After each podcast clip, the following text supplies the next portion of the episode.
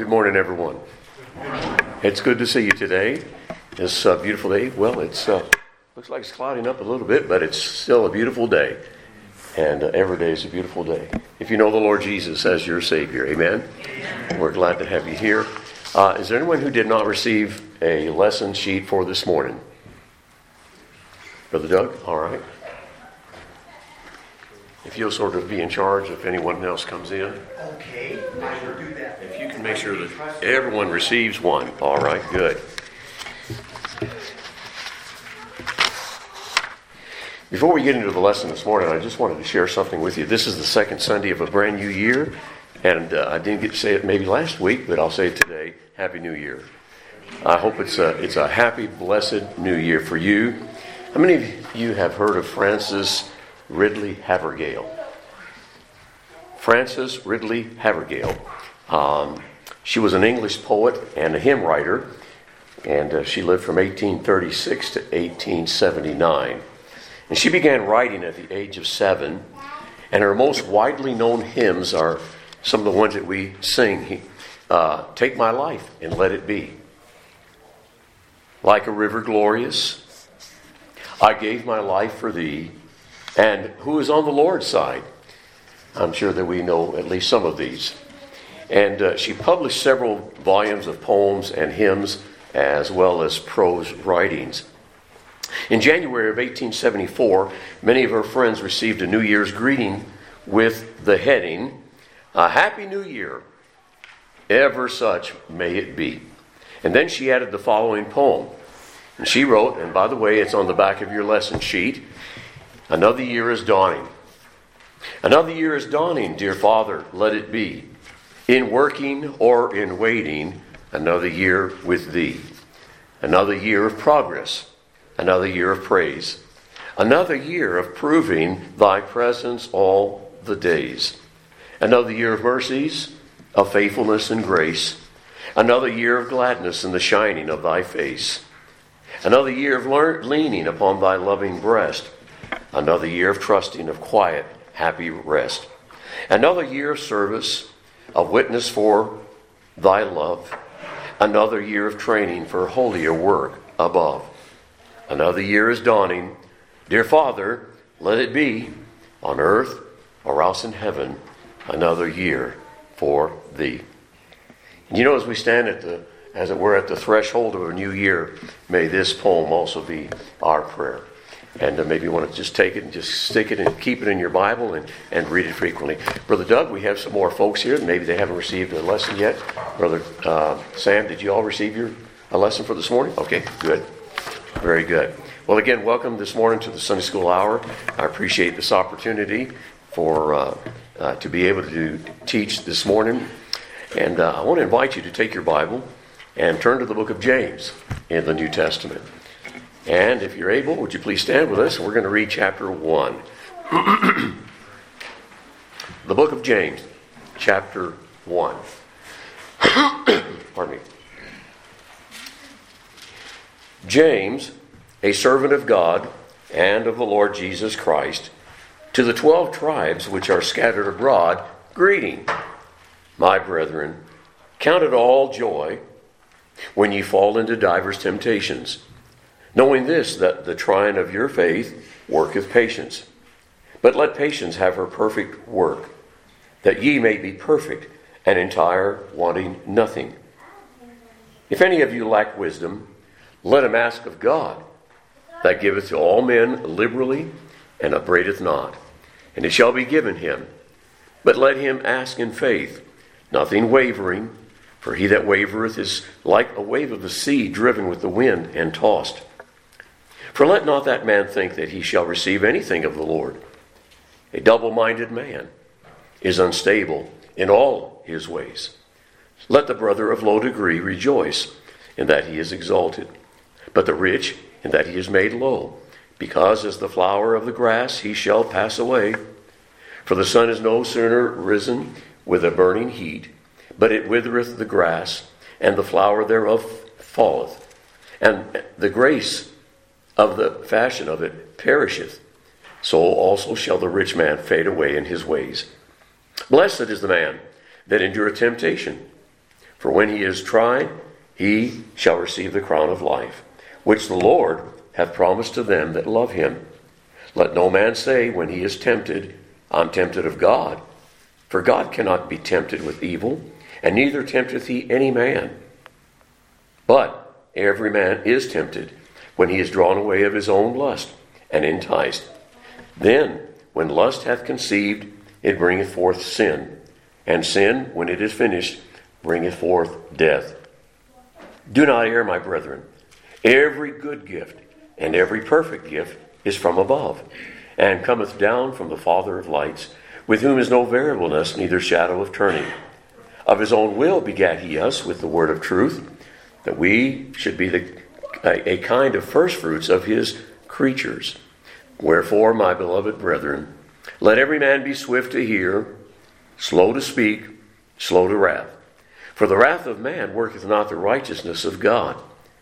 Wherefore, lay apart all filthiness and superfluity of naughtiness, and receive with meekness the engrafted word, which is able to save your souls.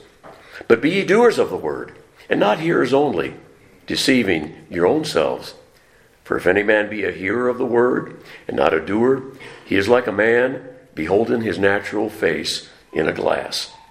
When he beholdeth himself, he goeth his way, and straightway forgetteth what manner of man he was. But whoso looketh into the perfect will of liberty, and continueth therein, he, being not a forgetful hearer, but a doer of the work, this man shall be blessed in his deed.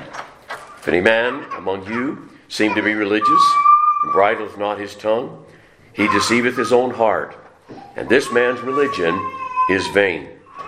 Pure religion and undefiled before God and the Father is this to visit the fatherless and the widows in their affliction, and to keep himself unspotted from the world. And God will add his blessings to his precious word. Let's bow together as we pray. Father, this morning we're grateful for a new day. This is your day, Lord. And I pray that we'll honor you in all that we do and say today. May, the, uh, may this um, series of lessons on the book of James be an encouragement to every one of us and help us in our growth, Lord, to be more like Jesus. Thank you for everyone who's come this morning. We pray for all the activities that are scheduled for today. And may you receive all the glory and honor. And we ask all this in Jesus' precious name. Amen. Thank you so much. You may be seated. It's been many years since I have used a PowerPoint presentations. So, Brother Al, if I begin to stumble, I'd like you to come up here and finish the lesson, all right? And we, we've got this computer working here, and I think if I push the right buttons, we'll be all right. But I appreciate the opportunity to begin teaching this series this morning. You know, many people claim to have faith, but, but what kind of faith do they have? Let's make this a little more personal, all right? Uh, what kind of faith do you have? And that's the question this morning. And we're going to be looking at this series in the book of James. This is what James deals with the matter of faith. So, is your faith, is it a faith that will get you through the uh, difficult trials and the tests of life? Uh, is, it a, is a faith that will carry you through the bad times as well as the good? So often our faith is great when everything is going well, but then our faith is weak when our world is falling apart. Or is it a faith that comes out only in an emergency, you know, sort of like a spare tire? Some people have that kind of faith, Brother. It's, it's there if they need it. Is it a faith that sits idly, or is it a genuine faith that works? You know, the Bible teaches that saving faith practices what it believes. Matter of fact, true Christian faith is about a belief that behaves. How does your faith behave? Today we're going to begin a study in the little book of James, and uh, it's uh, one of the most distinctively uh, Christian and Christ centered letters in the New Testament.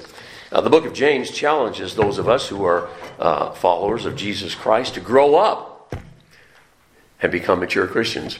Now, those of us who are parents, and uh, most of us probably our children are already grown up and they've gone, they've left home, but how many times when they were home, how many times did we say to them, Why don't you just grow up? Why don't you grow up? And uh, this is what James is dealing with here. He's going to tell us throughout this book, Why don't you grow up? Just grow up. Because true Christian faith is about a belief that behaves. And as we study the book, uh, uh, James, we're going to see that uh, this book is a primer. Uh, a primer is a, of course, you know, it's an elementary textbook. Uh, it's for everyday Christian living. It's a book of practical Christianity. It's a book about putting our faith into action. It's a book about spiritual maturity.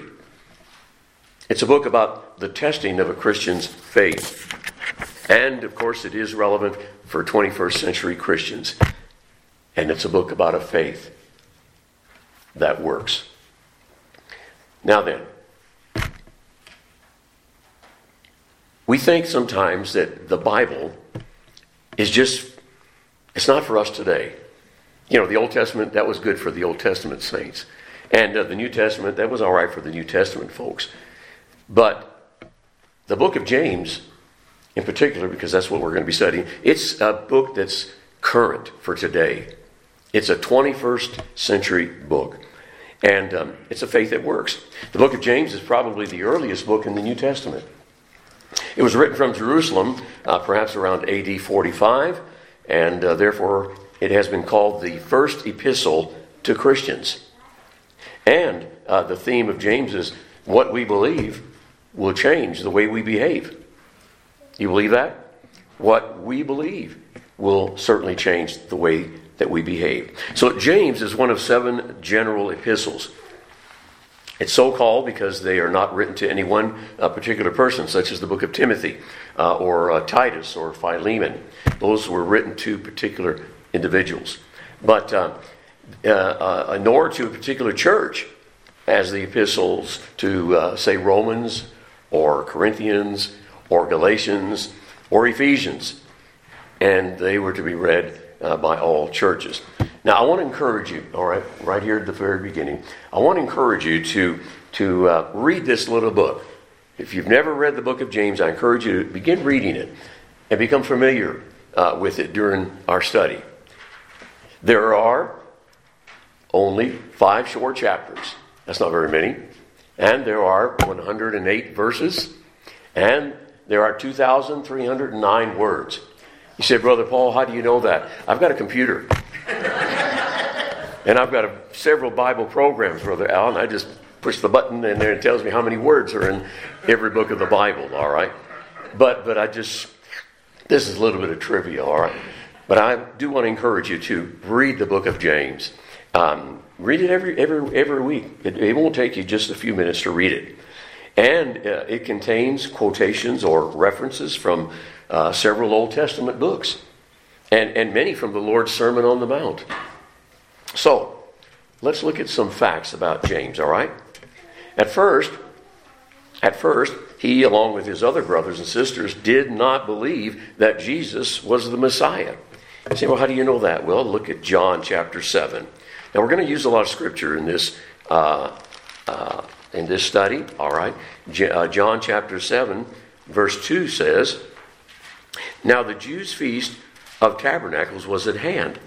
His brethren, now many people don't think that Jesus had any brothers. In fact, he had brothers and sisters. All right. And uh, uh, it says, His brethren therefore said unto him, Depart thence and go into Judea, that thy disciples also may see the works that thou doest. For there is no man that doeth anything in secret, and he himself seeketh to be known openly. If thou do these things, show thyself to the world. Verse 5 For neither did his brethren believe in him. His own family, well, his brothers and sisters, did not believe that he was, excuse me, the Messiah.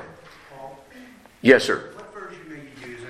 I'm using the King James Version. King James. Yes, sir. It's also called the Authorized Version. Okay? Okay. Thank you for asking. Yeah. And I will be using this version, this version only throughout this uh, uh, this this study. All right, it's the it's the version that I am comfortable with, that I am familiar with, and that I've used all of my entire over 45 years of ministry. So uh, I hope it doesn't confuse you, all right? It won't confuse you, will it? No, okay, good. And I'll, I'll ask you to respond sometime, so be ready, okay? Uh, it says also that he, he, he was not a believer uh, in the Lord Jesus Christ until after the Lord's resurrection. When he appeared to, to him, to James, and, and others. And we see that in 1 Corinthians 15, verse 7. Although we do, I do use a lot of scripture, I won't be, I'll give you the reference, all right, on many occasions. And then also, he, uh, he later became the first pastor of the church of Jerusalem. And we see that in Acts chapter 15 and verse 13. And then also Acts 21 and verse 18. The Apostle Paul called James a pillar of the church in Galatians chapter 2 and verse 9. And he refers to Peter and John also. So Paul was emphasizing their role in uh, establishing and supporting the church. He was also called James the Just. Sometimes you'll read that. And the reason for that is because of his fairness in dealings with both Jews and the Gentiles. And of course, for his goodness and holiness. Now, um, according to, uh, I don't know if anybody here has ever read uh, the Jewish historian named Flavius Josephus. Anyone familiar with that? I know that Mark is, Brother Al. You, have you read the whole book by the, the histories of the Jews? Um, it's heavy reading, very heavy reading. But uh, he, he is a historian, a Jewish historian, and uh, in his writings he says that James was martyred by stoning somewhere around AD 62. You know, all the apostles died uh, a martyr's death, except, I believe, the apostle John, right? Okay. Now, according to tradition, the scribes and the Pharisees took James to a temple balcony and they commanded him to proclaim that Jesus was not the Messiah. And James cried loudly that Jesus was indeed the Son of God. He was the judge of the world.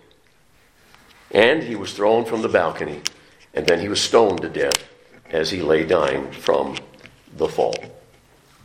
Now let's look at the real author of this book, all right? There's a lot of speculation about who this James was. There are at least three Jameses mentioned in the New Testament, and two of them were the, were, were the Lord's apostles.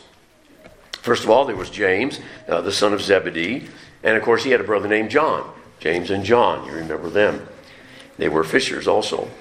And, uh, but the problem is with this James, uh, the son of Zebedee, he, he was martyred by Herod in Acts chapter 12 and verse 2, somewhere around AD 42. So he could not have been the author of the book of James. The second James is called James the Less, and he's the son of Alphaeus, and he is mentioned in Matthew chapter 10 and verse 3. And then the third James is the son of Joseph and Mary. In other words, he was the oldest half brother of the Lord Jesus Christ. Matthew 13 and verse 55, you can read that. And uh, most Bible scholars, and I'm not one, but I believe that this James was the author of this book. All right? Now, from verse 1, I believe that we see three important qualities about James. First of all, he had a lowly consideration of himself. You see, James was a very humble man. And we see the humility that I believe ought to characterize each of us humbly, humble, hum, being humble. Um, you notice the role that he claims and how he introduces himself in verse 1. James, pardon me, a servant of God and of the Lord Jesus Christ. he, um, he takes no glory, but he simply says he's a servant of the Lord. Now, the Greek word for servant is doulos, uh, which means a bond slave, uh, one who uh, gives himself wholly to another's will. You see, slavery uh, was very common in biblical times, and even the Apostle Paul uses this word in his letters many times. Uh, in the book of Romans, chapter 1, matter of fact, Romans chapter 1 and verse 1, he begins by saying, Paul, a servant of Jesus Christ. Maybe some of your um, uh, some of your uh, Bibles have the word slave. Anyone have that in yours? Does anyone, or do they all say? Do all of your translations say a servant, a bond servant? Okay, that was a slave. so slavery was very common in those times. Now, under the influence of Roman law, a slave uh, was usually considered to be a person, um, either male or female, and he was owned by another without rights and, like any other form of personal property, to be used and disposed of whatever in whatever way the owner may wish. James considered himself the property of God, to be used any way that he wished. And you know, you and I are also his property. If you're saved today, trust you are. Uh, you are bond slaves, servants of the Lord Jesus Christ. Jesus Christ purchased us out of Satan's slave market with his precious blood that he shed on Calvary for our sins. Paul says in 1 Corinthians 6:19, "What? Know ye not that your body is the temple of the Holy Ghost, which is in you, which ye have of God, and you're not your own, for you're bought with a price, and therefore glorify God in your body and in your spirit, which are God's." And so we belong to the Lord Jesus Christ. Writing from Cambridge, England in 1883, C.T. Studd, missionary to China, said this I had known about Jesus dying for me, but I had never understood that he had died for me. Then I did not, that if, excuse me, I never understood that if he had died for me, that I did not belong to myself. Redemption means buying back. So that if I belonged to him, either I had to be a thief and keep what wasn't mine, or else I had to give up everything to God. When I came to see that Jesus Christ had died for me, it didn't seem hard to give up all for him. So I want you to notice the relationship that uh, James claims for himself. Although he was the Lord's brother and he was a leader in the Jerusalem church, we still see his humility from this first verse. He doesn't pull his rank, he doesn't brag about his position or who he is. And it's not a, a matter of prominence, it's not a matter of prestige or personality. He could have boasted about, you know, being, hey, I'm James, I'm the brother of Jesus. Or that he was an apostle and that he was a pillar in the Jerusalem church. No, he uh, simply refers to himself as a slave of God and the Lord Jesus Christ. Now, uh, how about uh, how do you see yourself this morning? All right, let's do a little examination here. How do you see yourself? Is it important to you? I heard someone say this years ago. Is it important to you who you are important to? Is it important to you who you are important to? And yet, for some people, that, that's certainly the case. Paul reminds us of this in Romans chapter 12 and verse 3. For I say, through the grace given unto me, to every man that is among you, not to think of himself more highly than he ought to think, but to think soberly, according as God hath dealt every man the measure of faith. You know, in my years of, uh, of, being a Christian and of being, and of being in the ministry, um, I've met a lot of people who had a high opinion of themselves. There are a lot of folks like that, Brother Gabe. They really think they're somebody. And I'm talking about even in Christian circles, and I'm sure that we've all seen that. They really, they're high and mighty. Uh, you know, there are a lot of, uh, forgive me, uh, but there, there, there, there are many there are many preachers today who have set themselves up on a high pedestal, and everybody looks up to them almost like God. James wasn't like that. He had a lowly consideration of himself. But then, secondly, he had a lofty conception of his Savior. Who is Jesus Christ? You know, that's a question many people in this world struggle with. Some say that he was a good moral teacher, uh, that he was an example of, uh, of man with a spark of divinity. Some say he was an innocent martyr. Some, as Islam teaches, say that he was, he was a good prophet among many. Some say he didn't. Uh, I watched the program this week, a documentary um, about Jesus. And uh, one, one of the documentaries I watched was put out by the BBC, the uh, British Broadcasting Corporation. And uh, they claim in there that Jesus didn't die on the cross, that he was resuscitated. And that eventually he went over to India, in particular Kashmir, and became a monk. He became a Buddhist monk. And then there are others that say that he never existed. So, was he just a human man, as Christian science teaches? Is it true that he was not Jehovah God, as the Jehovah's Witnesses claim? Was he just one of Elohim's spirit children who, who became a god, as the Mormons teach? Was he a god among many gods, as Eastern religions teach? You know, in the documentary, it says that he was a savior. He was one of the saviors of this world. Well, I want to ask you this morning who is Jesus Christ to you personally? Who is he to you?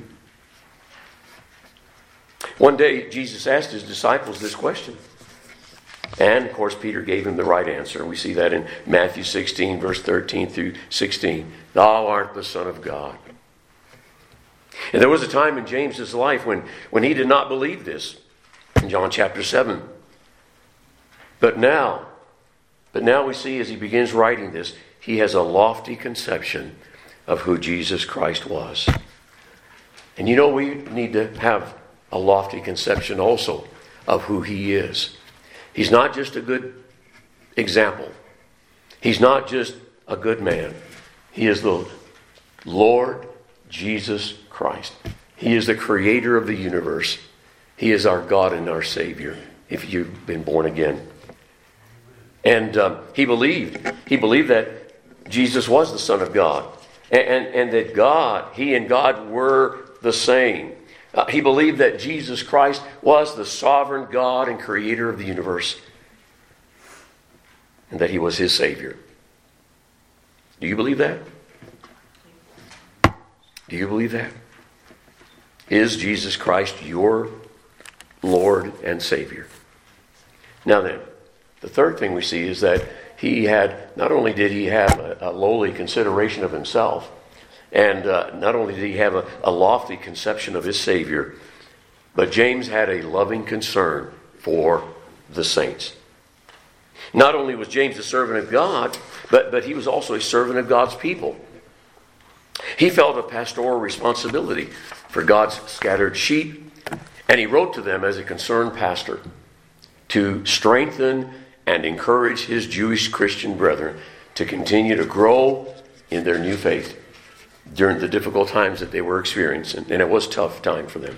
And he loved them, and this is why he wrote this letter. Who were the recipients of this letter? Well, historically, uh, the 12 tribes. He says in his book here James, a servant of the Lord Jesus Christ, to the 12 tribes which are scattered abroad, greeting. So, historically, this book was written. He wrote it to the 12 tribes. You know, after Stephen was martyred, and we read that in Acts chapter 7, the persecution of Christians increased. And then James, matter of fact, in, in, in Acts chapter 11, I'll read that. In Acts chapter 11 and uh, verse 19. Now they which were scattered abroad upon the persecution that arose after Stephen traveled as far as Phoenicia and Cyprus and Antioch, preaching the word to none but to the Jews only. So, these, uh, uh, the 12 tribes who were scattered abroad, And, and the 12 tribes, by the way, it's, it's a common term that was used to refer to the Jewish people. But specifically, these were believers who were scattered throughout the Mediterranean Roman Empire. And the, the Greek word for scattered abroad is, uh, and I hope I'm saying this, diaspora. Diaspora, which means in the dispersion. And it refers to Israelites living, living, outside the land of Palestine and to the Gentile countries. So, historically, he's writing this letter and sending it to the 12 tribes. But then, prophetically, he's writing to all believers. This book is just as practical and good for us today as it was when he wrote it and sent it to the 12 tribes.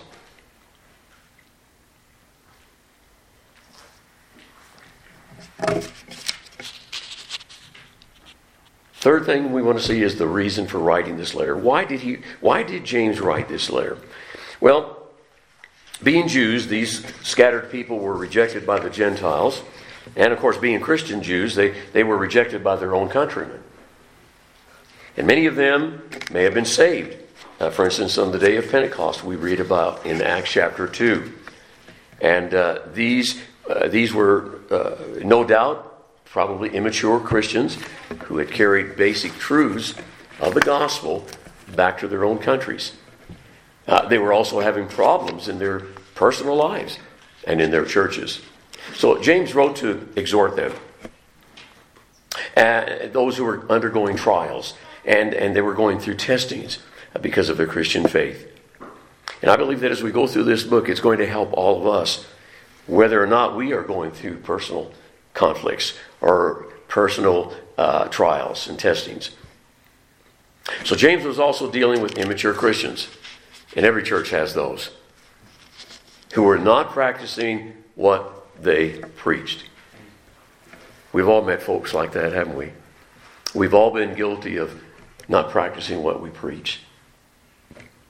So, things haven't changed much over the past 2,000 years. There, there are Christians today who are experiencing uh, similar situations, and there are churches all over our country that are full of people who claim to be Christians but are not practicing what they believe.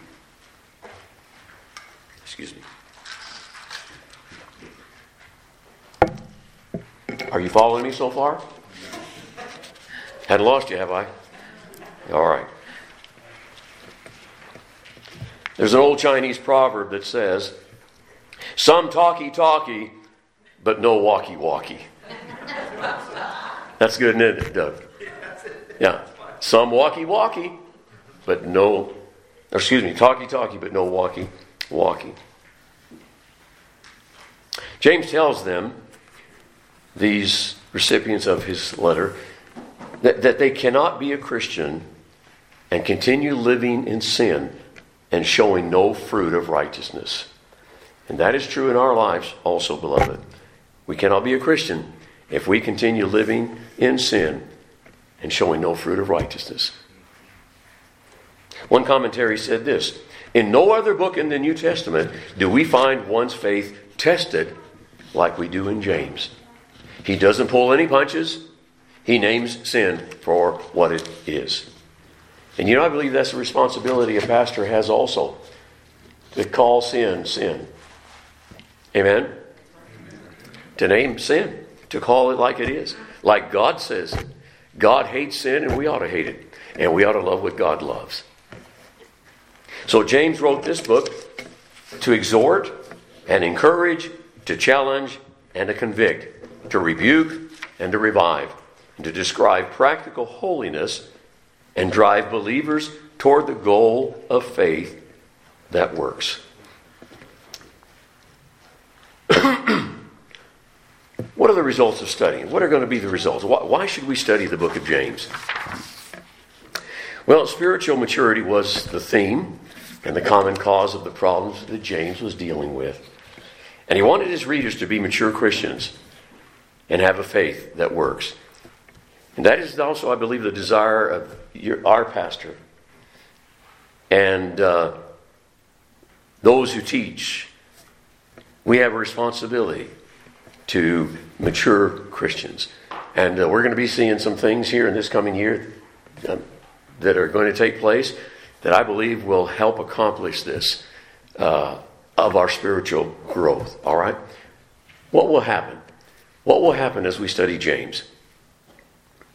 Well, first of all, I believe it will have such an impact upon our lives that we will become mature Christians who are growing in grace and knowledge of the Lord Jesus Christ. 2 Peter chapter 2 verse 18. Also, it will help us to make a difference in our homes, in our marriages, in God's house, where we live, on the job, and in this world. It's going to make a difference. Third, it will bring glory and honor to the Lord Jesus Christ as he builds his church here at Yellowstone Baptist Church with mature Christians who have a faith that works. Here are some essentials to spiritual maturity, all right? In order to be mature Christians, it's essential that, first of all, we must be born again. We must be born again. May I ask you a personal question this morning? Have you been born again? Have you ever trusted Christ as your Savior? Are you saved? In England, they say converted. Uh, do you have a personal relationship with the Lord Jesus Christ? Have you ever seen yourself as a lost sinner who will spend eternity separated from God in hell and in need of a Savior? Have you ever been there? You know, I shared my testimony here a couple, the last time we had a teenagers. Uh, I shared my personal testimony, March 19th, 1972. I saw myself as lost, hell-bound, and that day I received Christ as my Savior. And you know what? I've never been sorry that I became a Christian. Uh, I've never regretted it. How is a person born again? Well, there's, uh, you listen to some of the TV evangelists, they'll tell you how to get saved. Just send them some money. Everything will be all right then. Send them a big check too. Dig down deep, you know, deep, get down deep into your pockets and send them a love offering. And of course, there are many, many other false uh, suggestions, false teaching on how to be saved. It's a miracle, folks. When you get saved, it's a miracle. And the Spirit of God takes His Word and, and he, he, he generates a new life within the heart of the sinner who repents of their sin of unbelief and puts their trust in and believes on the Lord Jesus Christ. Have you ever done that?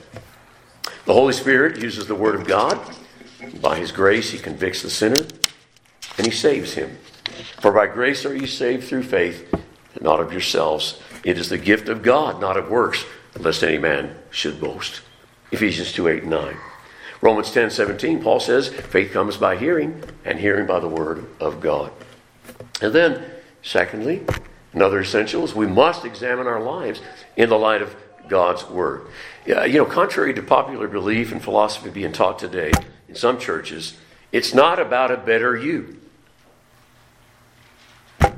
nor feel good about yourself, nor is it about having uh, your self needs met,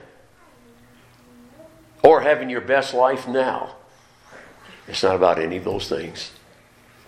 The Bible says in 2 Corinthians 13 5, examine yourselves whether you be in the faith. Prove your own selves whether ye uh, know ye not your own selves how that Jesus Christ is in you, except you be reprobates, someone who rejects God. Third, we must be doers of God's word. Uh, you know, it's easy to come to church and hear the preaching uh, or, or, read the Bible, uh, but it's more difficult to put into practice what we've learned.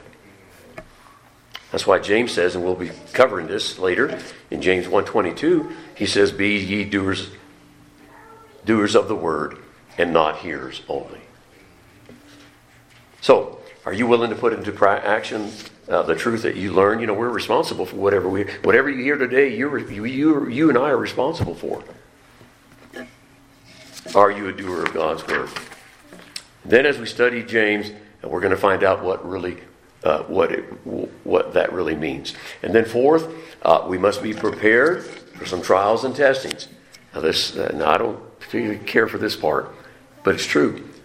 And you know what? It's not a matter of if they will come, but when they will come. Yea, and all that live godly in Christ Jesus shall suffer persecution. 2 Timothy 3.12. And therefore we must prepare ourselves spiritually to handle them. That's why James deals with this in his, uh, in his letter. And then, lastly, we must measure our spiritual growth and maturity by the Word of God, not by other Christians. Uh, so often we measure ourselves with ourselves, and then we conclude that we're more spiritual than others are, and we shouldn't do that. We're not as bad as others are. We go to church, we read our Bibles, we, we pray, we're, we're faithful givers.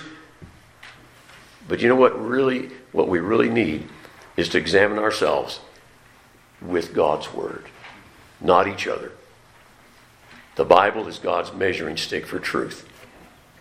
The Apostle Paul said in 2 Corinthians 10, verse 12, For we dare not make ourselves of the number or compare ourselves with some that commend themselves but they measuring themselves by themselves and comparing themselves among themselves are not wise.